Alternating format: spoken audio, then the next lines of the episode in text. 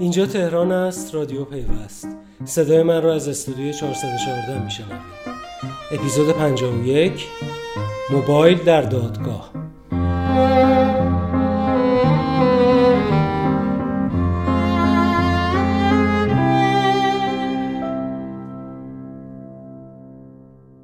سلام. رادیو پیوست را با اجرای نسیم سلطانبگی و میسم قاسمی در هفته ای میشنوید که پر بود از خبرهای دستگیری و دادگاه و استیزاه و برکناری. جمعه هفته گذشته وزیر ارتباطات و فناوری اطلاعات در توییتر از امضاهای طلایی فسادساز سخن گفت. جهرومی نوشت باید اجدهای هفت سر فساد را با همه 1300 امضای طلاییش به مسلخ برد. در کنار برخورد با مفسد این تنها راه باقی مانده برای اصلاح فرایندهای فسادزاست. انباشت پرونده در دستگاه قضا و انتظار برخورد سخت به عنوان تنها راه مبارزه با فساد نه منطقی است و نه نتیجه مطلوب خواهد داشت. جهرامی برای سخن گفتن در این باره در تلویزیون اعلام آمادگی کرد که تا حالا خبری از این موضوع نشده. دو روز بعد وقتی مسعود کرباسیان برای دفاع از عمل کردش به عنوان وزیر امور اقتصادی و دارایی به مجلس رفت نیز در همین رابطه سخن گفت. ریشه های فساد را باید در امضاهای طلایی جست. تراکنش های مشکوک بانکی را تشخیص دادیم. به همین جهت پیگیری کوربانکینگ دولتی توسعه سامانه های هوشمند مبارزه با پولشویی تسهیل مجوزدهی یه دولت به مردم و کسب و کارها را از روز اول پیگیری کردیم. کرباسیان گفت که وزارت اقتصاد در حوزه دولت الکترونیکی پیشتاز بوده و سامانه سنهاب رو در صنعت بیمه راه اندازی کرده و با الکترونیکی کردن اظهارنامه ها 3200 پرونده مالیاتی سنگین رو شناسایی و به اونها رسیدگی قطعی کرده. اما گویا این اقدامات برای نگه داشتن کرباسیان در وزارت اقتصاد کافی نبودند و او سرانجام نتونست رأی اعتماد مجلس رو کسب کنه و دومین وزیری شد که کابینه رو ترک می‌کنه. البته به نظر می‌رسه روند استیزاها ادامه داره و انگار مجلس تازه دستش گرم شده. وزرای صنعت، معدن و تجارت و آموزش پرورش هم در صف استیزا هستند. رئیس جمهوری هم در جریان پاسخ به سوالات نمایندگان مجلس دفترچه‌ای رو در اختیار نمایندگان و خبرنگارها گذاشت که در اون به اقدامات دولت در زمینه مبارزه با فساد و قاچاق اشاره شده بود که از جمله اونها طراحی و اجرای سامانه جامعه تجارت، سامانه جامعه حمل و نقل، سامانه جامعه انبار و مراکز نگهداری کالا و اجرای طرح رجیستری گوشی‌های تلفن همراهه. اما باز هم نمایندگان مجلس اقدامات دولت در این زمینه رو ناکافی دونستند و از جوابهای حسن روحانی قانع نشدند. در مورد قاچاق پاسخهای آقای رئیس جمهور رو شنیدیم رأی می‌گیریم آیا قانع شدید یا نه اونایی که قانع شدن مثبت رأی میدن قانع نشدن منفی رأی میدن 271 نفر حضور دارند. سوال در مورد پاسخ رئیس جمهور در مورد کنترل قاچاق که در بند یک آمده رو به رأی می‌ذاریم نمایندگان محترم نظرشون اعلام بفرمایند. دوستان در رأی گیری مشارکت بفرمایید. پاسخ رئیس جمهور به رأی گذاشته میشه از نظر قانع کننده بودن. دوستان در رأی گیری مشارکت بفرمایید. بعد از بعد از رأی پایان رأی گیری. قانع اما با وجود این تاکیدها بر امضاهای فسادزا و روندهایی که منجر به ایجاد رانت میشن دولت همچنان در حال پخش رانته. و این موضوع وقتی وحشتناک میشه که کسانی که از این رانت ها استفاده کردن دادگاهی میشن. چند ماه پیش وقتی دولت تصمیم گرفت ارز 4200 تومانی رو به شرکت های وارد کننده بده خیلی از کارشناسان گفتند این کار باعث ایجاد رانت و فساد میشه.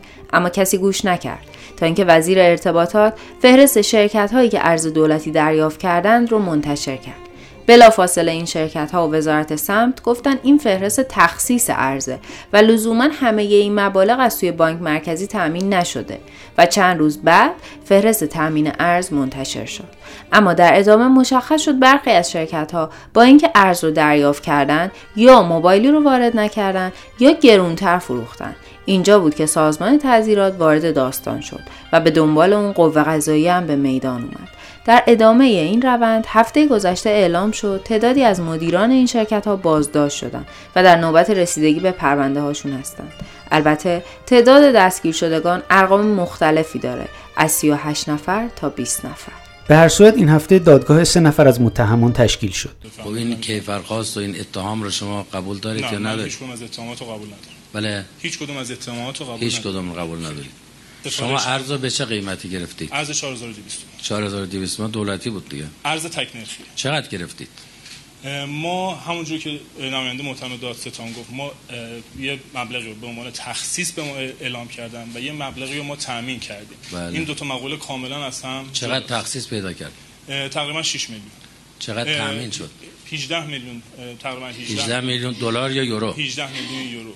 یورو. تخصیص داده شد 6 میلیون یورو تأمین شد. حالا شما این. سری که این گوشی ها رو وارد کردید چه مقدارش رو فروختید چه مقدارش هست؟ دقیق- دقیقا طبق همون چیزی که من توی حالا مرا- مراحل بازپرسی و مراحل مختلفی که از ما استعلام گرفتن اعلام کردم که ما 6 میلیونی که گرفتیم 3 میلیونش وارد کشور شده فروش رفته و توی این مراحل بازپرسی اه، 6 میلیونی که وارد شده 3 میلیونش که فروش رفته 3 میلیون باقی مانده از گمرک ترخیص شده و به دلیل امانت سپاری که از طرف حالا سازمان های مربوطه به ما اعلام شده بود ما مجاز به فروش نبودیم و در انبار شرکت موجود هستیم. دادگاهی که حاشیه فراوانی داشت. به دنبال تشکیل این دادگاه خبر رسید که سازمان نظام سنفی رایانه‌ای کشور در نامه خطاب به معاون اول رئیس قوه قضاییه خواستار بررسی پرونده متهمان در سازمان تعزیرات شده. به نظر سازمان نصر اتهام این افراد نه اخلال در نظام اقتصادی کشور که گران فروشی و تخلف سنفیه. تا این لحظه قوه قضاییه به نامه نصر واکنشی نشون نداده و روز چهارشنبه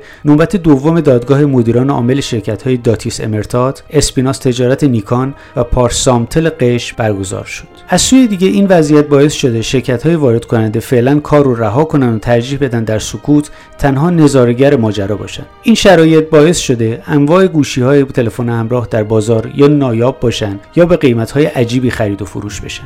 میشه گفت بازار فعلا در شوکه. اتحادیه وارد کنندگان گوشی تلفن همراه هم ترجیح میده سکوت کنه و هیچ کدوم از مدیران این اتحادیه حاضر به گفتگوی رسانه‌ای نیستن. باید منتظر موند و دید سرنوشت کسانی که در بازداشت هستن و به تبع اون بازار تلفن همراه چی میشه. فعلا میشه گفت کسانی برد کردن که حرف وزارت سمت رو گوش ندادن و ارز دولتی نگرفتن.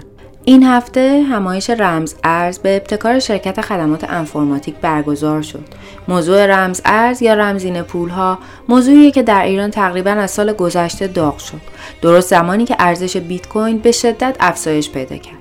و تعداد زیادی از مردم به این نتیجه رسیدن باید نقدینگی سرگردانشون رو وارد این بازار کنن. هرچند وقتی این ارز با کاهش قیمت مواجه شد تا حدودی تب خرید اون هم فروکش کرد. اما این بازار هیچ وقت از تب و تاب نیفتاد. به دنبال این اتفاقها بود که کمیته مبارزه با پولشویی اعلام کرد خرید و فروش پولهای رمزینه بین المللی ممنوعه. اما در همایش رمز ارز ناصر حکیمی معاون فناوری نوین بانک مرکزی گفت به زودی ممنوعیت ارز رمزها برداشته میشه. شورای عالی مبارزه با پولشویی رو ممنوع کرده. معامل نگهداری نبودن داخلش در شبکه رسمی بانکی ولی این به نظر می‌رسه که یک ممنوعیتی که در پاسخ به اتهامی که به کشور برای پولشویی وارد شده صادر شده و روش نظر اتفاق خواهد نظر می‌رسه که ما یک اعلام موضع جدیدتری خواهیم داشت نسبت به استفاده از کاربری رمز ارزهای رایج بینالمللی یا بهتر بگیم رمز ارزهای جهان رها. و به نظر می‌رسه که با توجه به صحبتهایی که در افکارمون میشه یا جمعبندی که در نهادهای مختلف در صورت می‌گیره با لحاظ ملاحظات پولشویی و تامین مالی تروریسم ولی تجدید نظر در مورد ممنوعیت شاید بگم خامی که در حال حاضر وجود به کل ممنوع کرده در ماهای آینده صورت بگیره ماه گذشته وقتی بانک مرکزی از یک نسخه آزمایشی ارز رمز رونمایی کرد حکیمی گفت که تا پایان شهریور ماه سندی از سوی بانک مرکزی برای سیاستگذاری این حوزه تنظیم میشه. اما در این همایش اعلام کرد در این سند علاوه بر اینکه موضع بانک مرکزی در مورد ارز رمزهای رایج دنیا اعلام میشه رگولاتور پولی کشور اعلام می‌کنه از چه ارز رمزهای ملی میشه در شبکه پرداخت کشور بهره بود و به تبع اون شاید شبکه پرداخت کشور هم نیازمند تغییراتی باشه. همچنین مشخص میشه دولت چه تصمیمی در قبال استخراج ارز رمز داره و اینکه آیا برنامه‌ای برای مبادلات منطقه‌ای و استفاده از ارزهای رمزنگاری شده داریم یا نه. این درست بخشیه که برای مدیران کشور با وجود جدی بودن تحریم ها جذابیت زیادی داره و همگی امیدوارن بتونن با استفاده از یک مدل ارز رمز تحریم ها رو دور بزنن و نظام بانکی کشور رو نجات بدن. هرچند کارشناسان حاضر در این همایش از اینکه ارز رمز فقط به عنوان ابزار دور زدن تحریم ها شناخته بشه خوشنود نبودن و این تصور رو باعث کم ارزش شدن ارزهای رمزنگاری شده و فناوری بلاکچین می‌دونستن از سوی دیگه داوود محمد بیگی مدیر اداره نظامهای پرداخت بانک مرکزی نیز در میزگردی که بعد از ظهر همون روز برگزار شد تاکید کرد متولی بلاکچین یا همون زنجیره بلوکی بانک مرکزی نیست. بخشی از اون که موضوع استخراج ارز رمزه به صنعت گره می‌خوره و بانک مرکزی فقط در مورد بخشی از این فناوری که مربوط به ارز رمز هاست سیاست گذاری می‌کنه. از همین رو بود که سعید مهدیون عضو کمیسیون تنظیم مقررات مرکز ملی فضای مجازی اعلام کرد برای ارز رمزها باید یک regulation واحد انجام بشه و اعلام کرد برای این منظور اقداماتی در مرکز ملی فضای مجازی صورت گرفته. وقتی یک خدمتی می‌خواد که ارائه بشود با توجه به چند وجهی بودن اون زیر ساخت پشتش حتما به چند تا دستگاه مرتبط میشه و این اگه به صورت مجرد بخوام تصمیم گیری بکنن رگولیت بکنن لزوما اشتراک این ضوابط غیر توهی نخواهد بود. در بیشتر موارد توهی میشه و از نظر مباحث رگولیشنی توهی شدن اشتراک ضوابط یعنی که هیچ اپراتوری یا هیچ خدمتی به صورت قانونی پا نگیره. حاصلش این می‌شود خدماتی که یا اپراتورهایی که باید به صورت قانونی شکل بگیرن نمی‌گیرن. آن چیزایی که نباید بگیرن می‌گیرن. در میانه همه این اتفاقات رادیو پیوست یک ساله شد. سال گذشته همین روزا بود که اولین اپیزود رادیو پیوست رو برای شما روایت کردیم. اینجا تهران است رادیو پیوست. صدای من رو از استودیو 414 میشنوید. اپیزود یک. نان به نرخ جوانی. رادیو پیوست از این به بعد دیگه پنجشنبه ها منتشر نمیشه و روند و محتواش تغییرات اساسی خواهد کرد. اما به جای اون به زودی برنامه تصویری پیوست با نام پیوست سی پخش خواهد شد. پس همچنان با ما همراه باشید.